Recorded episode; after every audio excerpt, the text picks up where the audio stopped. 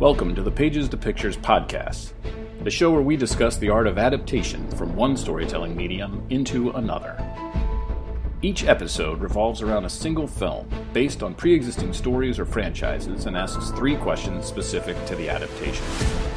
Your hosts are James Janowski, giant Cincinnati Reds fan, screenwriter, and screenwriting instructor at the School of Visual Arts in New York City and Screen Experience at screenexperience.com. Skid Marr, a founding member of the Glass Cannon Network, podcaster extraordinaire, and a guy who gets paid to play role playing games. And Andy Schmidt, former Marvel Comics editor, writer of comics, graphic novels, video games, children's books, former director of intellectual property and development at Hasbro, and founder of the online comic book school, Comics Experience. Now get ready for the nerdiest podcast in history. And welcome to Pages to Pictures.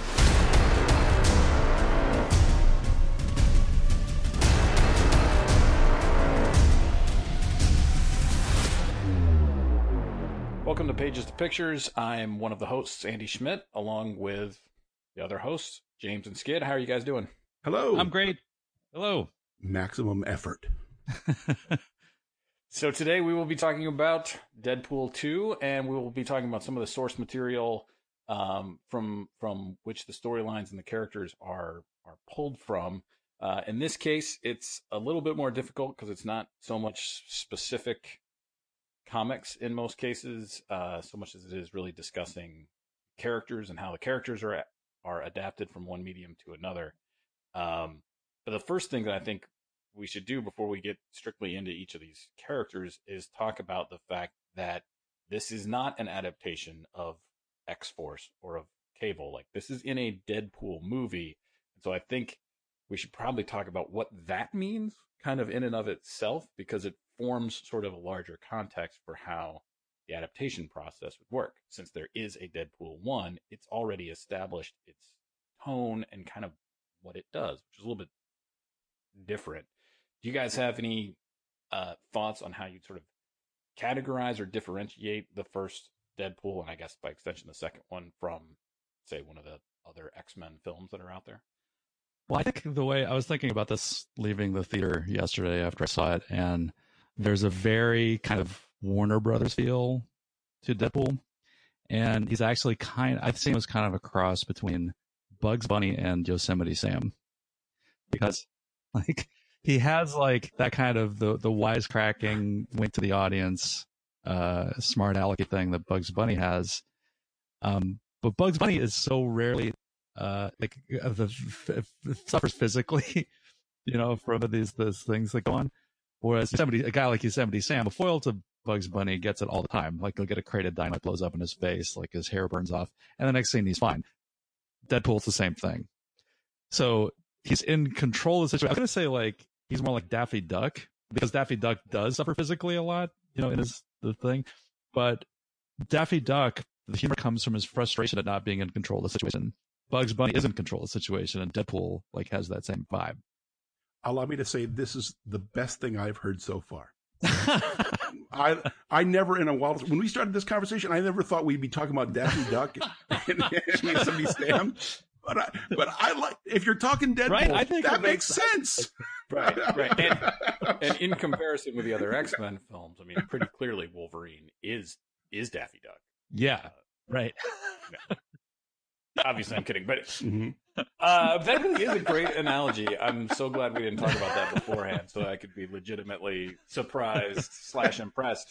Uh, which typically I am very hard to impress. So surprised very- or impressed. Yes. Uh, well, that's that's awesome. That's as you're saying it, I'm like, uh huh. Uh-huh. that oddly tracks. I'd even put in a dash of Wile E. Coyote in there too. yeah, there's some Wiley Coyote, you know, and Roadrunner. He's like a cross between like Yeah. Wiley Coyote and Roadrunner. You know. That's so perfect. Thanks, All right, we're everyone. Deadpool But, two discuss. you know, so in that viewing it through that lens, everything has a kind of everything we're seeing everything kind of through Deadpool's eyes, which is this cartoonish kind of remove uh, that's not true of any other superhero property. So, um, so that like we're in his world.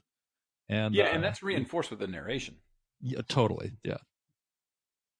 You know, it's interesting. You, you brought up the Looney Tunes. I actually uh, kept thinking about, at least in, in Deadpool 2, about Mel Gibson's performance in Lethal Weapon, and he had that kind of death wish, death wish after his uh, his wife had had uh, been murdered, and he was suicidal and a little crazed. And I, I got that same kind of impression from uh, Wade Wilson in this film. Yeah, that's true too. And in the original Lethal Weapon, Martin Riggs imitates Three Stooges, not the Looney Tunes. yeah, Right. Just, That's right. just saying. But isn't there isn't there a Looney Tunes reference in Lethal Weapon There is. also? They- Isn't they there a that's all yeah. folks? Yeah. So yeah, yeah, that's right. Yeah, Yeah. ahead of its time. Lethal Weapon. truly. referencing older things before this movie did. Um, well, it, no, this is this is sort of fascinating. So, from in the comic books are like that too, but but but Deadpool in the comics had to make a journey because his first appearance back in New Mutants 98? ninety eight, I think, uh, if memory believe it serves. and this is this is this is like the the heart of the 1990s and and cable who's in this movie was, was first appeared in new mutants number 87 um and to a certain degree they both certainly cable but but both of them to a certain degree like epitomize like the height of what was going on in superhero comics in in 1990 and whereas cable is the stoic guy like my favorite thing about stoic is he or, or about cable uh, about Cable is like, you know, he's that hardened guy from the future. He's got the metal arm. He's got all those tropes. He's got guns that are too big for any human being to lift. And, and, you know, and he's got the, the, the stereotypical like scar through the eye. But like, it's, it's, it's all of those things, but then they're all expanded. The guns are the biggest guns that any superhero Mhm. has, you know, like he's, he's from the future and he's grimmer and grittier than any other. And he doesn't just have one scar through the eye. He has three scars through the same eye. Um, it's amazing. And it's just, it's just so, he's just so pumped up that way. And, and, and while he has also evolved in Marvel comics, he has taken a very different path. Like some of that, a lot of that stuff is sort of toned down, but that's, that's baked into who he is. You know, like the over the topness of him is part of who he is. Whereas Deadpool like first appeared and he was basically, he was just a mercenary that looked kind of like Spider-Man and shot people a lot. Um, and then his character evolved and became, they started leaning into to more of the, the humor principles with him. And then, and then, you know, the like, he can't die stuff and all of that stuff all sort of evolved over time until in the comics, it got to the point where where it was satirical of other Marvel comics. And so it took on that same sort of thing where some Deadpool comics like kind of exist outside of the Marvel universe, and he's like sort of aware that he's in a Mhm. comic. Um, the way that that in the film they've adapted that to where he's aware he's in the film, or at least the film is aware he's in the film, or something. Um, so it's so it's interesting. You know, I think that that's a pretty. It- It's interesting to just see that like he he was fairly stereotypical like mercenary character, and then he just evolved. Uh, you know, the creators just sort of ran with him and turned, and he wound up becoming this thing. And there were a lot of different creators in the comics that wound up working on on his story and on different takes on him, and and it really did evolve into this thing that that sort of fits and sort of doesn't. And I like that the, the the movie, like within the Marvel universe, like he sort of fits and sort of doesn't. And like some Deadpool stories, like probably don't actually take place in the Marvel universe. Certainly, Deadpool kills the Marvel universe doesn't take place in the Marvel universe. Um, but then in the in the movie, they do like this this sort of similar thing where like they reference all the other X Men movies or several of them at least. But is it the same universe? Like, and and I don't think there needs to be an answer to that, right? Yeah. Like, but it's very very, you know, it, it's Well, that's the thing. Like, I can't see Deadpool making a cameo in an X Men movie because I just don't know how that would work. I'd love it, but I just I don't know how. But I, I did love that little scene where he's like, "How to, how come every time I come to the X Mansion, it's only you three people here? It's like the studio couldn't afford to get everyone else, and then you turn around and like everyone's hiding in the room." I was just like, oh, this is a great joke, and I was like, oh wait, they, they all actually are. Hmm. but he he doesn't. You can't. I don't think he fits in the. He, certainly tonally, like he doesn't fit in the you know the other. Yeah, I could I could see him fitting into an X Men movie. I I think he would. You know, obviously he would be a supporting character, and he'd have to be the comic relief, which I think sometimes that series needs. I I think I think, Oh, I think yeah. he could fit as. What do What, you what do you mean? oh, I don't know. Um, but uh, but uh, yeah, I think I think he, I think he could fit in there. I think I think he could work it, but he'd have to be you know a secondary character, just um, you know helping whatever the, the the main character of the X Men is to finish whatever you know conquer whatever they have to conquer or, or stop. Um, but I could see it. I could, I could see it, but uh, he would. Um, you would have to be careful with the way that you use him in, in the film, though. Yeah, I think I think what would be really interesting is if you. Uh, and this is so off topic, but it would be really interesting for Deadpool to show up in an X Men film where Deadpool is aware that he's in a movie. Yeah, Like that's the and he- thing. like, and like he talks about like how lazy you know the writing is or, or whatever like he does in this one and everybody else is just looking at him like he's completely off his rocker Yeah. Right. That's Yeah, like you'd have to play you'd have to play the you could still play the x-men straight and they just look at like this guy is nuts yeah. uh, It would be interesting if he was like the the the narrator, the uh, the unifying device within an X Men movie. That would be kind of interesting. Uh, I'm not quite how well it would work, but uh, he would definitely make uh, make it interesting. Yeah, that's the thing because that's the, that's why I I would have trouble envisioning him making that crossover is because of breaking the fourth wall. Mm-hmm. But Andy, yeah, because that because that's kind of the in canon explanation for why he acts that way is that he is insane. right So- that's how so- they that's how they kind of use him in the comics when he you know because he's been a part of x-force and he's he's been around in in the regular comics and they and they don't do that exactly but but yeah like i mean nobody wants him around and he's a loose cannon and Yeah, seemingly suicidal and all that sort of stuff. So it's it, it it's a it's a fine line to walk. I think it is, you know, like in in a certain way. Uh, you know, I can't. I came out of the first Deadpool movie. I had I had enjoyed it, but I was like, well, they kind of ruined Colossus. Like, Colo- because Colossus is in this Deadpool movie, like you pretty much can't use him in a regular X Men movie now because you probably don't want to blur those lines that that much. But also, like Colossus is like, while kind of not okay with indiscriminate murder, he's also ki- like he just kind of lets Deadpool go at the end. Mhm. Like he's murdered like a thousand people in that movie, and Colossus is like, well, you're a mutant. He's just like, well, that's so untrue to who Colossus is. But in the context of this is a Deadpool movie, and Deadpool movies are wacky and weird and really kind of nonsensical, like it, it, it kind of works. Like it's okay.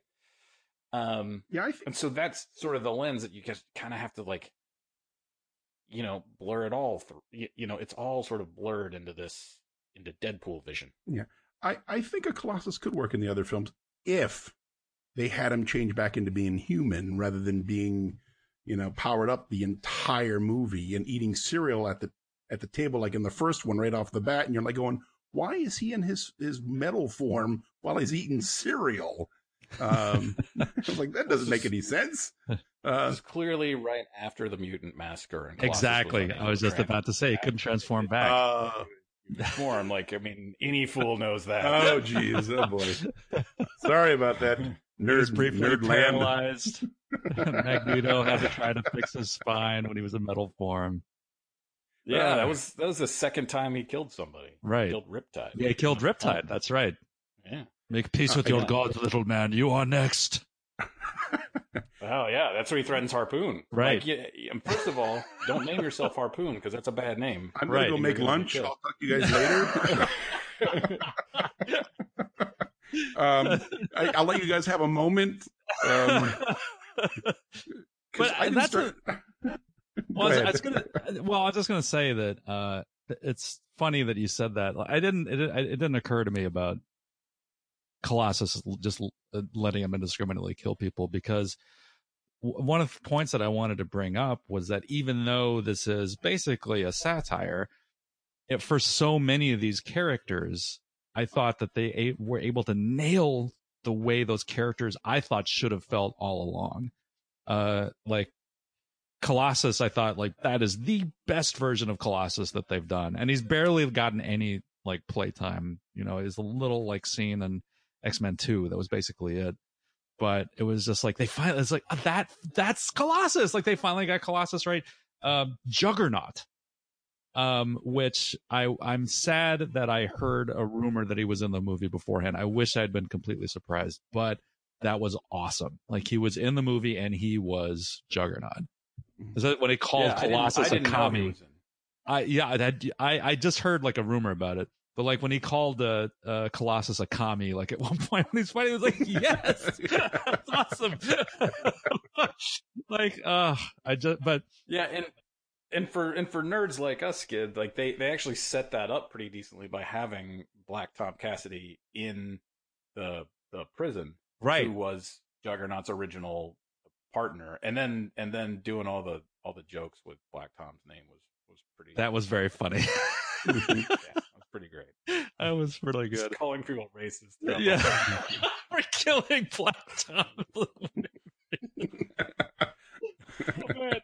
Uh, I was dying laughing. So funny. and also, it's like a, it's a total like misdirect too, because you're like, oh, this is Black Tom Cassidy. Like he's going to be the, the villain of the movie, and like, no, they just shoot him. It's great. I love it. Yeah, well, and it, it's interesting too. I mean, I think uh, you know my thinking didn't go to Juggernaut when they when they went to the you know the the the, the mutant in the basement or the creature in the basement. Who Like, I did you think? Think of like, well, that was the that was sort of the thing. I was well, I was thinking like, well, who's it going to be? And I think I wasn't thinking Juggernaut because he'd appeared before because he was in X Men three, you know, Ugh. whatever, fifteen years ago or whatever yeah. Ugh. so I think like my brain just sort of took him off the map, and I, then I was thinking like, what's the sort of the craziest, you know, Deadpoolish thing you could do, and I, like my mind's going to like Krakoa, the island that lives. you know, like I was I was looking for like I was looking for like a monster that that you know like a, some sort of monster mutant or you know or going the opposite, and I was thinking like, well, maybe this is where they introduce Lockheed. Like Lockheed was originally in the- Oh. the comics because if you if if you remember the dragon, Magic's dragon. when when Lockheed the Dragon was introduced, it was during the Brood storyline that Paul Smith illustrated, Mhm. and like Kitty Pryde is running around for her life on this alien ship, and then this dragon, like she basically turns a corner, and this dragon is there, and he's breathing fire, and all the Brood like go run away, run away, flee, you know, like Monty Python style. They Mhm. like they fly away, and and then Kitty like turns around, and then this tiny little dragon like flies up and threatens her. And that's how Lock, that's how Lockheed first appears. And it's like this great, you know, it's this great misdirect entrance. And I was thinking, like, well, maybe they'll do something like that, and they'll introduce Lockheed in here, which would be, which would be great. Um. So anyway, so that's kind of that. that yeah, that's where my brain went because I'm a nerd. Yeah. I guess I don't know. Sadly, I, I also heard that the Juggernaut was in the film, and so I, um, you know, when he said the big pile of bleep of foreshadowing, I was like, Ugh, I know exactly what he's talking about. Um, so, But I, they did Uh, get, I think they did get the Juggernaut right, and uh, I, I have to be honest. There was moments where because there were so many storylines um, going on that when they went go to Russell trying to uh, spoiler alert kill the the headmaster. I'm like, Mhm. no, I want to go outside and watch the Juggernaut and Colossus fight. I don't want to see Yeah. this. I don't care about this. I, I want to see them two go at it. That's kind of cool. That's 10 year old James going, my God, yes. That So, was um, pretty badass. That was pretty Yeah. great. Yeah. I was very happy with that. so, so yeah, the, uh, the the whole Russell killing the headmaster thing just uh, fell a little flat when when when there was all this other more interesting stuff going on. I thought outside of the uh, the school. Yeah, Well, that was a Uh, misdirect too. That was a, because you think uh because it's like Essex School for Wayward Boys or or whatever it is, and so you think, Right. oh, it's it's Mister Sinister. He's maybe right. he's who, the they- who they set up at the end of X Men Apocalypse, Right. By the way, right, in Mhm. that post Right. credit scene. right. Um, And I think they use Essex in that. They don't call they don't like call him Mister Sinister. Yeah, yeah. silly. it isn't silly. um, but yeah, but but it, but it's interesting because like there is sort of that that touchstone point. That, but uh, it's not like there aren't plenty of touchstone points between the the, the X Men franchise and, and Deadpool. I mean, they're clearly living adjacent to each other. Um, and the X Men franchise, in and of itself, has this interesting thing about how like it ignores its own continuity too. Mhm.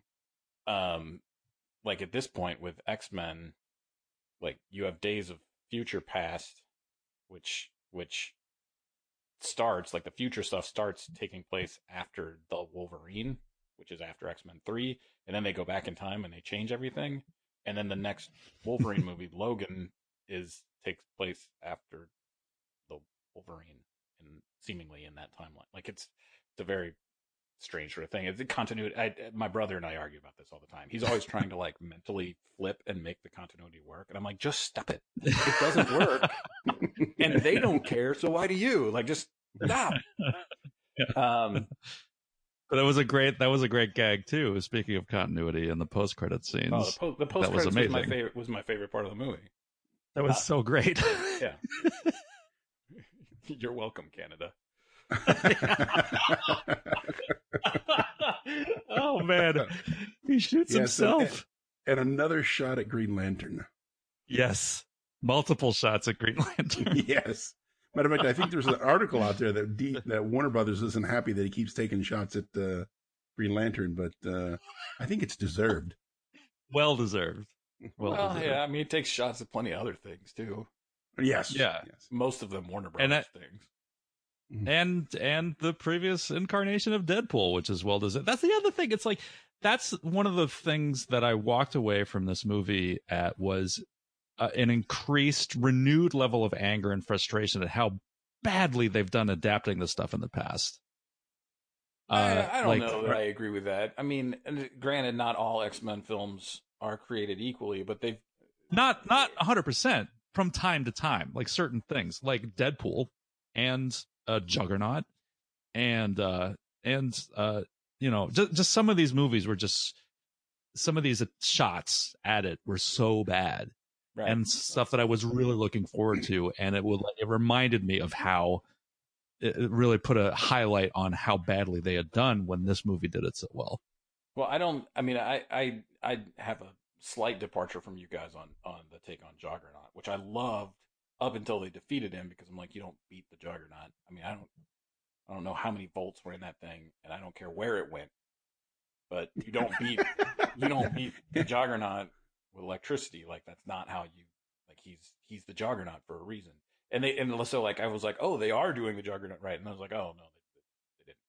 But it was uh, you know so in some ways i kind of i kind of liked the juggernaut in x-men 3 far from perfect but um you know i felt like this was maybe a little bit better but hmm. i still didn't think but one of the things that i thought was really interesting because this is in deadpool universe is they could they actually used and we'll talk about this i'm sure with cable but but this is true of like juggernaut. They actually used the real continuity from the comics like their real character histories which in many cases especially with this cast of characters are absurd and overly complicated. And but they used it to their benefit in a deadpool movie because sort of like the more absurd it is the more you're just like ah that's weird or whatever or you know or that's silly and and it works. So when juggernaut's like walk into the essex house and he's like well i wear this helmet so that my brother can't like zap me with his mind powers like for those of us that know that his stepbrother is xavier like like i know where that comes from but like y- that's just over the top weird that fits in a deadpool movie whereas in whereas in you know another x-men film or in an mcu film or wherever like you could see that just being like okay we're just not going to bring that up right in the same way that same way that they do with like with Shatterstar when he shows up and he's like, "Well, I'm an alien from wherever." Not cooler yeah, all that sort of- Mojo verse. talks about Mojo. Like, there's no Yeah. way in in any of these other films, and so in in in a certain respect, like the adaptation of those characters is more faithful. Like if Shatterstar shows up in Yeah. one of the regular X Men films, they're probably not going to discuss Mojo verse, right? Or or any of Yeah. that stuff. Um, so in some ways, this was this was slightly more true to the character, but Yeah, it gives you a framework to do that to be a- accurate and faithful to the crazy, crazy stuff that ordinarily only works on the comic book page. Right. Mm-hmm. And but the but the the weird thing is, is they only do that with the characters that they like don't care. Like, right. You know, I mean that's funny with the Juggernaut, but it, it doesn't make any difference. But Cable has one of the most convoluted, maybe the most convoluted, like backstory and history of any character ever created by any human being. Is it because it keeps changing? Is it's that it? Partly because it keeps changing, and and I think at this point now, like I think, I think you know nobody really knows how it all fits together anymore, and so they're just like, well, I'll just ignore this and I'll do this thing that I want to do with his time travel. I mean, he's like, I don't know, he's like, it's it's all over the it's all over the place. But what was weird to me was that like you like they would dig in and find all the weird stuff on on certain characters but on the characters that they actually wanted you to like follow and sort of buy into cable and domino they they did that same treatment. And so which underscores another thing that i thought was interesting not really a complaint about the film but it was interesting that like it's subverting and it's poking fun at all these things that superhero movies do while at the same time it was doing all of those things that superhero movies do. Like it makes fun of things for setting up you know the obligatory sequels and the spin-offs and all this stuff I mean, that's exactly what this movie was. Like, if if this movie continues to perform, yeah, they're gonna greenlight an X Force movie in a heartbeat. Like, you know what I mean? Yeah. So, yeah. so I don't know. Like, it didn't bother me. I just thought it was weird. It felt a little sort of disingenuous, but it was interesting, especially I thought with Cable, where you took the the most complicated, most bizarre backstory character, and you simplified him down to nothing. His character was simplified down to my wife and daughter were killed. I went back in time to kill the guy that killed them. And that's it. Yeah. And, and they probably did that for a lot of different reasons. One, to simplify, but then also because the whole film was about family. Uh, they made it about family. Yeah. Yeah. Yeah. Yeah. I'm not saying it doesn't work. I'm just saying Oh, it's, it's interesting that, that, uh, you know, it's just, it's just interesting to see once you start looking at the choices about where they decided to like lean into the silliness. Mm-hmm. It's all quite calculated. Um, Oh yeah, Which I just thought was really interesting. yeah. I mean, it's kind just- of like, uh, sorry, go ahead. no. It's just that he's a secondary character, and the last thing you want to do is bring somebody with a with a convoluted and crazed backstory and trying to like explain that when you've got other things going on in the film. So it makes it makes sense screenwriting wise to try to simplify it as possible for the audience. It does. And, uh, yet- oh, go ahead. Well, I was just going to say that this movie, just speaking about the way that they kind of make fun of, point out like all these conventions and still utilize them to good effect. It's kind of, it, it, it kind of does for comic book movies, uh, what Scream did for horror movies in 1996. You know, um, it's like, it, it, points out like all of these conventions and it makes fun of them but at, at the same time like scream still really good horror movie Yeah. and You- this is a really good comic book movie You, you know, it's interesting. I, I stopped reading comics when I went, got to college in the early 90s and then didn't come back to start reading comics until like 2008. And this character, Deadpool, that I, I did not know. And I remember seeing him in the X Men Origin Wolverine film. And his initial, um, uh, Where they uh, got him appearance- right, by the way. Yeah. they, in the very first scene there, I thought he was, I thought he was, he was pretty good. And then, then the other, then, then he came back. I was like, I don't know what the hell was going on. Anyway, when I tried to read a Deadpool in the comic book, I didn't quite get him. It took the movie, the first one, for me to go, oh, all right, now I got this character. So when I read Deadpool now, I can get the humor. I, I couldn't for whatever reason because he was so different than anything that I'd ever read before when it came to comic books that I thought, you know, this is a, this, I'm not getting this. What's wrong with me here? And then I realized, oh, that's what they're doing. And, um, uh, but anyway, so I thought the first movie not only, uh, did what you said, Skid, which I thought was, uh, you know, kind of changed the game a little bit and was meta and, uh, um, uh, and, and making fun of its, its own, uh, tropes and, uh, that I, that I thought, uh, that, that it helped me understand the comic book character as well. yeah I, and it's the same thing for me. I, I because Deadpool kind of became a thing during my gap in comic book reading. Like I read it as a kid, and then I took a break until basically I met Andy and uh, Nick Lowe and all the rest of those guys and started getting comics for free. So I missed that whole thing too. and it was like, You're welcome. It took me a while to those understand. are the best comics, by the way. Oh yeah, by far. Well, I'd like to I'd like to point out, and this is probably the least controversial thing I've ever said in my life, but if you stopped reading at the 90s and then came back in the early 2000s, you missed the very best comics that have ever been created.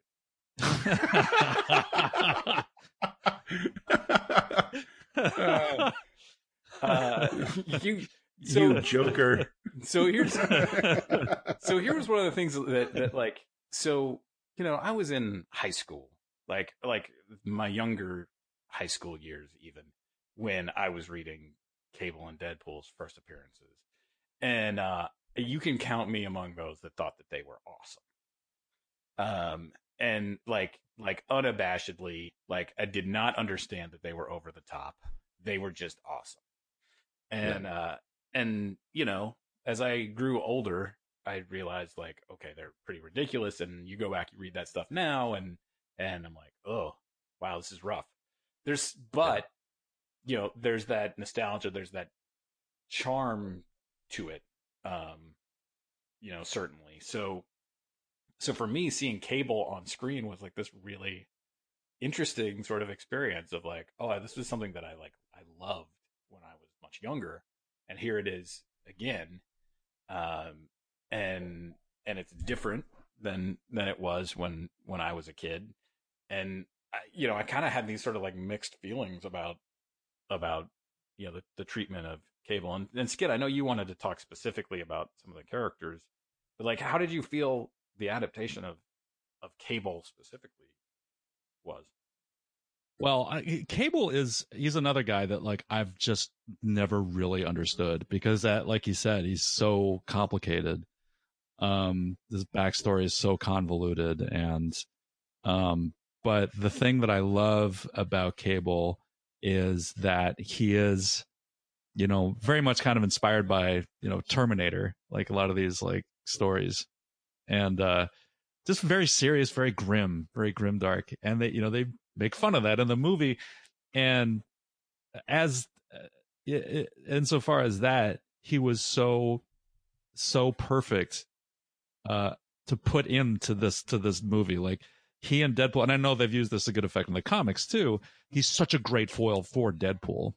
You know, a guy who's that like goofy and that like self-referential come up with somebody that like that grim and like serious badass you know i just uh i thought it was a great take um and i thought that the chemistry between them was spectacular and i loved it and these characters were i mean they're not new to you james but how, how did you what was your take on their relationship Well, when I- played I mean, I thought they played. Um, I think they worked well off of each other. Uh, the you know, um, eh, he- you know, Cable's definitely the straight man to uh, to Wade Wilson's Deadpool's, you know, crazy antics, and and I thought that worked really well. Uh, and Cable is a character. I have a I have a, uh, a cousin who just loves Cable. He he was a kid growing up, and somehow I think he was on in a cartoon as well. oh yeah it Uh, was and, and uh, Yeah. it was like Cable's like his favorite character. And I'm like, you know, I'm like, I have, I don't know Cable at all. And so then I start researching. I'm like going, what? He's the son of wh- who? What? right And, and I'm like, and I'm like going, oh, what is, what is this? This is, and so when you say convoluted, it makes sense. But I thought, you know, the performances and, and, and that kind of design that they did in the film worked fine. For me, you know, I last week I saw back to back. There was this double feature, so I saw Deadpool and I saw Deadpool two, and uh, the first one I holds up. Uh, matter of fact, every time I see it, I, I feel like it gets better for me. And then I saw Deadpool uh, two, and I and I and I liked it, and I enjoyed it, and I had a good time. There were moments where I thought the action set pieces uh, dragged a little; they went a little too long, and uh, a little too much action. I thought, and uh, and then I saw it again yesterday, and uh, I it didn't hold up for me. It it didn't have the same kind of appeal. It it it lagged. It felt like it was working too hard, which surprised me. I was not expecting that.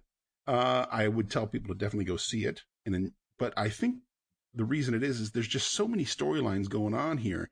There, you know, you got Deadpool uh, wanting to. He has the death wish to go back to Vanessa, uh, to be with Vanessa. You know, and then you have Cable coming to kill Russell, and then you have Russell who wants to kill the the headmaster, and then you have Colossus wanting to bring Deadpool to the X Men, and it's just there seems to be a lot going on here, and it all fits, but it doesn't always work. So um, uh, that's what I thought of the film itself. Yeah, I had sort of a. I mean, I didn't see it a second time, but I was actually debating. Um, you know, I, I run the creators workshop on Comics Experience online forum, and and you know other comics professionals are on there too, and other fans and whatnot. And so, we is were, that comicexperience.com? Comics, comics. Experience. I just want to make sure we plug it. That's all. Okay. Anyway, so but, but, but, we were but we were uh but we were you know discussing this and one of the things I said was I wasn't sure like I really enjoyed it but I wasn't sure I wanted to see it a second time. Um and and so we were kind of debating that and one of the guys on the forum is Reilly Brown who's illustrated like a hundred Deadpool comics at this point, you know. And and so he had seen it twice and he he sort of had a different on it. He thought it held up great. But I think for me, I came out of Deadpool 2. I enjoyed everything. You know, I enjoyed all the characters, the, the gags. I enjoyed the action beats. Um, like I had a really good time. But after I walked away, like over the course of the rest of the day, because I saw it in the morning, I realized that my favorite character in the film was Domino. Hmm, interesting. And that that a, a, thing that that you know it's funny too because Deadpool calls this out as sort of like a like a brave thing that they do, but I thought narratively it, it did not work for me was killing off Vanessa, and I understood where it goes from there. I understand how that works, and then there's the the correlation with Cable and his family, and the whole movie's about family. I get it; it's all there, but the thing in Deadpool one that that to whatever degree that movie is grounded, like Deadpool 1 works because on some level I buy into their relationship. And Ryan Reynolds doesn't really sell that relationship. But is it Monica Baccarin? I'm not sure how you say her name. Marina, Morena Baccarin. Morena Baccarin. Yeah. She's yeah. like she really sells that relationship in the first film and she's she's very likable, she's very funny, she's she is able to keep the keep up with the humor of Ryan Reynolds and the other characters in the bar, and she just sells that whole thing. So when she's sort of taken off the uh, out of the picture early on, you know, I felt like it really, I felt like that that was something that was lacking in mm-hmm. this in this film, and it was just it was sort of like giving them a license to just go full tilt into all jokes and really no heart. And even with cable, and this is part of the you know part of you know I'm now that I've got two kids of my own, I am like predisposed to like you put a you put a father and a son on screen and you mess with them and and like I'm I'm an emotional mess. And yet with cable, like nothing got to me. The little burnt bear didn't get to me. The bear being repaired didn't get back didn't get me. Like like I just didn't buy into any of the emotional hooks that they threw out there. It wasn't that they didn't try or that they didn't throw the hooks out there. They just didn't hook me. Um, and, and that's why I think going back, I'd still enjoy some of the jokes. They, they lose some of their luster and, you know, the surprises won't be there. I've seen it. But I think that's why Deadpool 1 in the end is going to hold up for me more than this one will. But I did think that some of the action sequences were pretty great.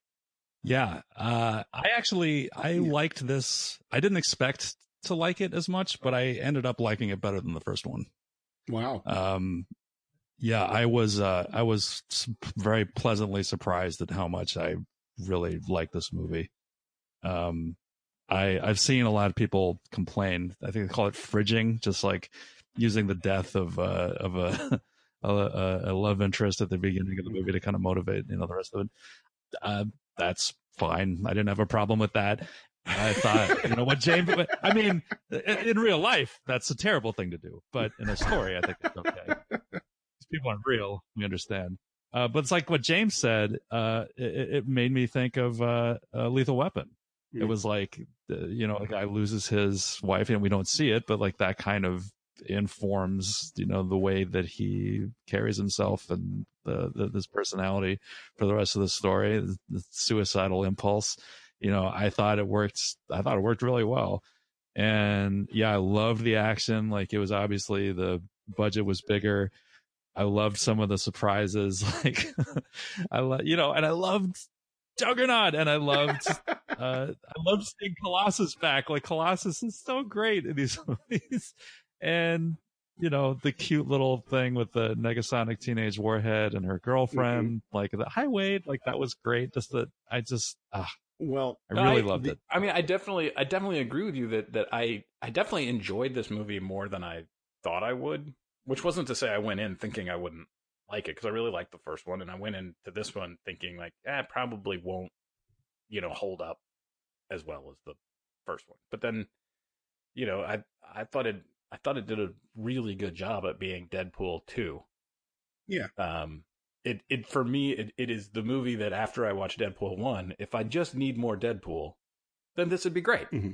You know, and I enjoyed Juggernaut. I enjoyed I especially enjoyed seeing Juggernaut fight Colossus. And I think don't they yeah. am I remembering correctly, don't they actually reference Uncanny X-Men 183 like on screen? Oh, I, I think, think he I think he does mention it. There was do. something about I I yeah. yeah, he does and of course he also brings up the Rob uh Liefeld's uh can't draw feet. Yeah, that yeah. was really that was awesome. Yeah. yeah, there are a lot of good good good bits, but like you know, like I really like Colossus and Juggernaut don't fight often enough. Mm-hmm. And Uncanny X Men 183, which they reference in there, is like one of the best X Men comics ever made, um, where Colossus fights Juggernaut. And um, and uh, you know, my favorite, you know, like my favorite 22 minutes of entertainment ever is the original X Men cartoon, Pride of the X Men. Mm-hmm. Uh, in which Colossus and Juggernaut fight for approximately 3.4 seconds. Uh, and it's amazing. Um, so, wow. yeah. You know, no, awesome. to get this... Juggernaut's awesome, that cartoon. But that's getting into some. Because I don't even think you can get that like on DVD or mm. anything anymore. You know, to get to, to um, get to um, something that you mentioned. Oh, I'm sorry. Are you you? No, yeah. no, no. I was just geeking right. out. No, you had mentioned something about you know you didn't feel anything for Cable and the fact that his daughter. Died. I don't think you were supposed to because he's a secondary character. If all of a sudden you're starting to feel his motivation, uh, that was just to set up his motivation. I mean, the only character. Yeah, I mean, we don't even see them. We don't even see his wife yeah, and daughter. Well, I mean, do, we do but they're a little, but they're a little, you know. little charred.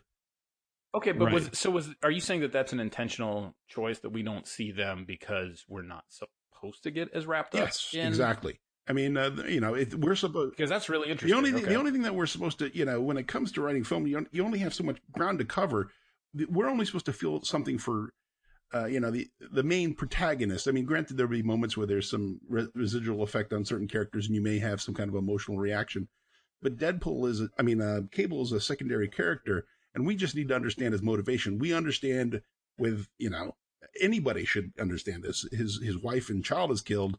He's coming back to get the the murderer, and he's going to kill him before he has a chance to do any murdering any other uh, children. So that makes sense. Now the question is, why did it take so long? Listen, if he's already been murdering all these people, why did it take all of a sudden for your your mother and daughter to be you know your wife and uh, daughter to be killed to come back and, and kill him if you had this ability all this time? So um but it's a movie.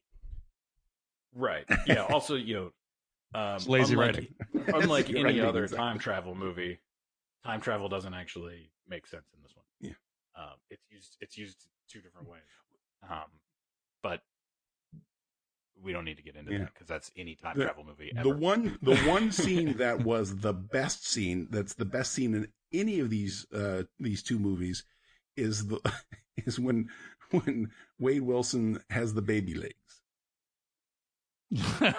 I laughed so hard, and everybody was laughing so hard. I don't know what the dialogue was until I saw the, the film a second time, and then I even then I had to kind of like push down the laughter. That was a, a, hysterical scene. That was well written. That was great.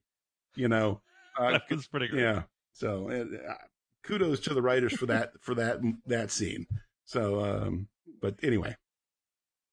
Yeah. Yeah. Agreed. hey, all right.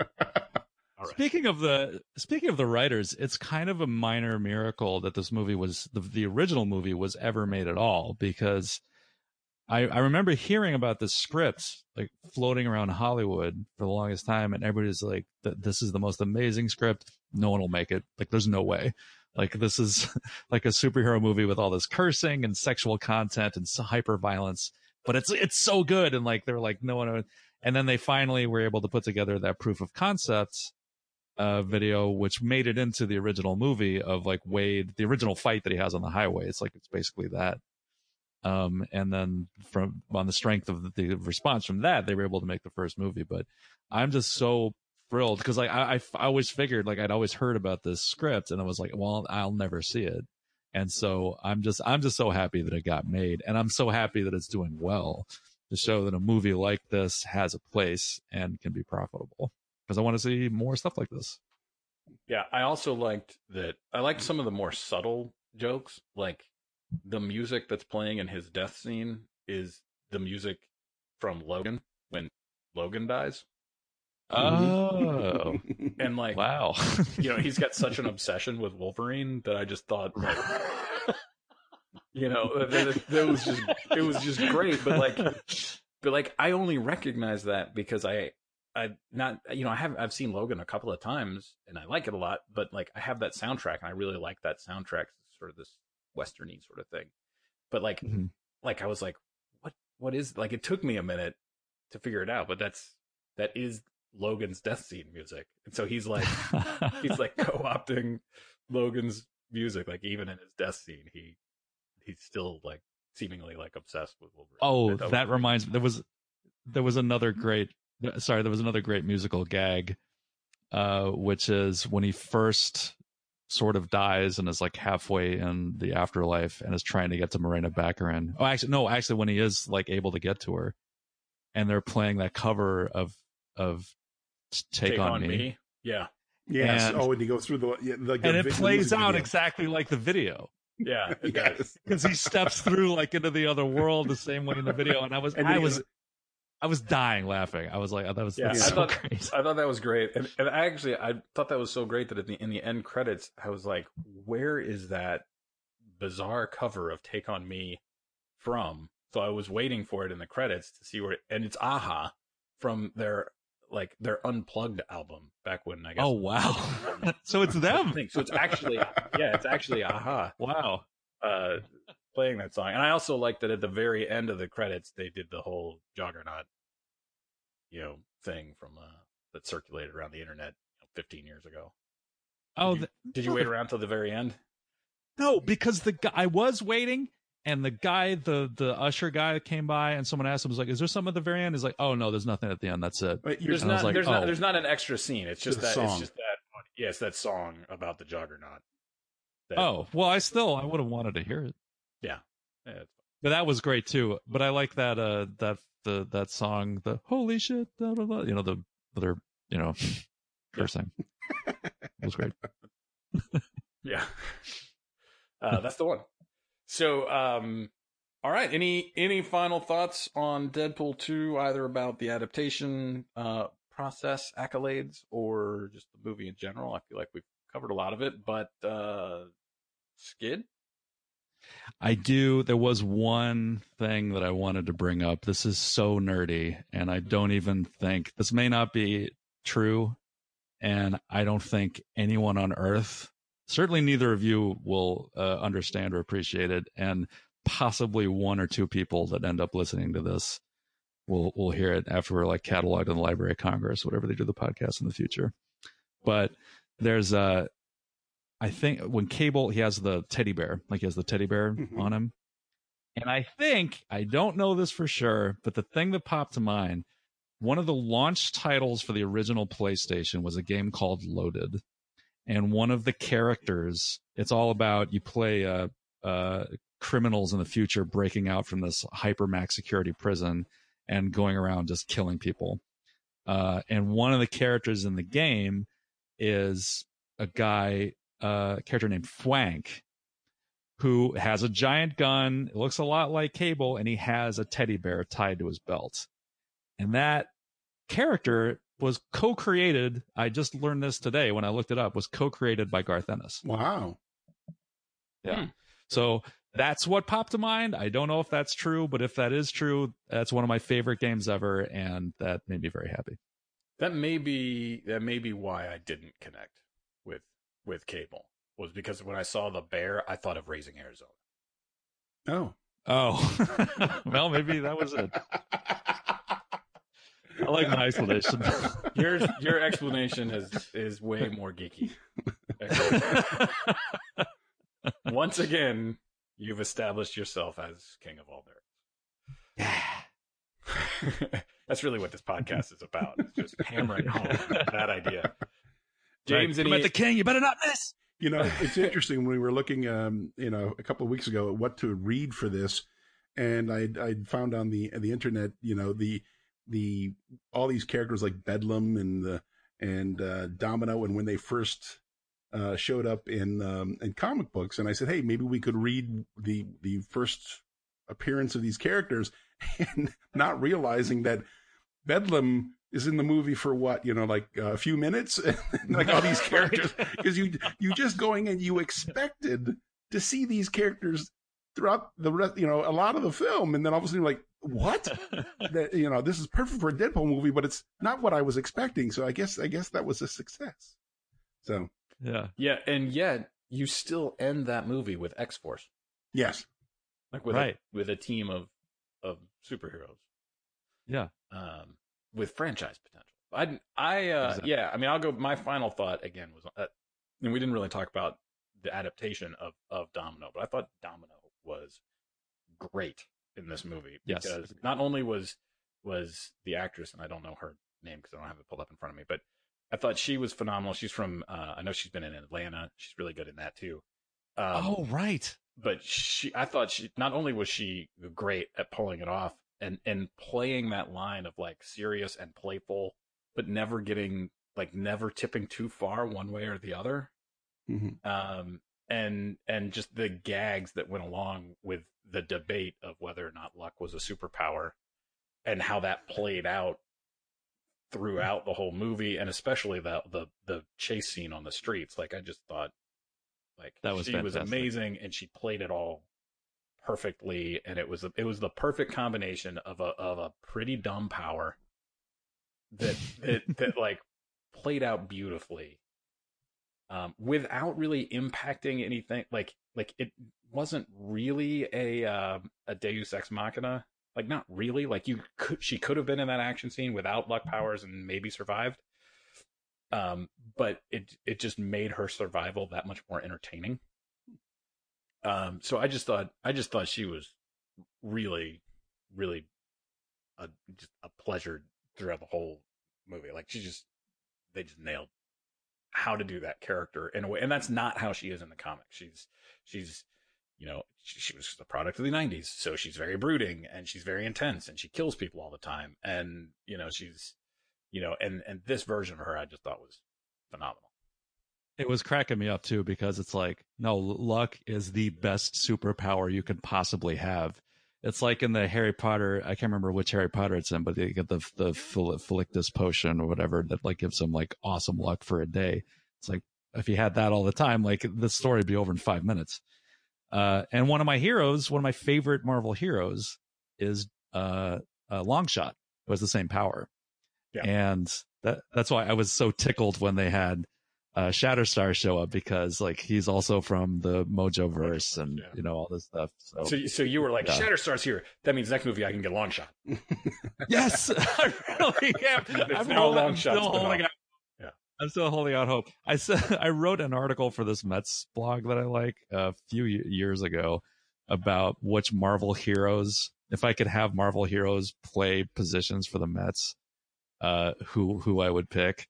And I remember uh, Longshot was my shortstop, and I still stand by that. Was yeah, Gambit your pitcher, Hawkeye. Um, Hawkeye would be a good choice. I, yeah, I think it was Hawkeye. I think Hawkeye was my pitcher. Uh, Spider Man was in left field. Uh, Captain America's in center. Yeah. Perfect. Perfect. Spent a lot of time working on. No, no. It sounds like you really thought that thought that through as though it was a real choice in the real world. I did. Well, You never know. no, it could it could happen. No, you're right. You're right. you're right. I just want to be prepared in case. uh, all right, well, guys, I think this has been another another fine episode. I hope hopefully our listeners agree and help us spread the word. Um, what do we got coming up, James? My God, I'm teaching a screenwriting class on screenexperience.com starting June 21st. We have people signing up. It's going to be super awesome. Yes, learn screenwriting. Screenexperience.com with James. Skid, what's going on? You had some pretty amazing news last we chatted. Uh, yes, I well, my podcast company, uh, Glass Cannon Podcast. We have three podcasts going right now. We've got our main podcast, Glass Cannon Podcast, playing through the Giant Slayer Adventure Path for um, Pathfinder role playing game. Uh, we've got uh, the our Androids and Aliens uh, podcast, uh, a science fiction role playing game based on the Starfinder system and uh, I'm running my own game uh, uh, on the Ruins of Azlant uh, Adventure Path for Paizo. That's for subscribers only. Uh, but we just moved into a new studio space, uh, which is spectacular. I love it.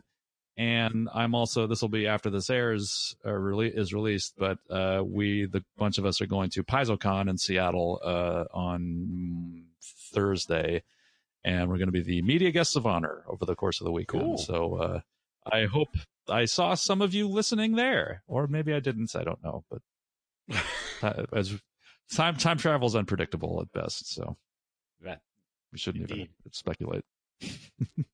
Yeah, uh, this same this weekend I'm going to Houston for Comic Palooza, where I am also a guest, although not the media guest of honor. I am simply One day, man, simply a guest. you'll get there. uh, where I'm, get I'm actually doing five panels and I'm doing a host of portfolio reviews for artists. So if you're interested in breaking into comics and working in comics, uh, and you're, you know, at Comic Palooza, come, come find me. I will be near the Source Point Press, uh, booth, uh, but only when I'm not doing the five panels and the portfolio reviews. So I don't know how much time I'll actually have at my table.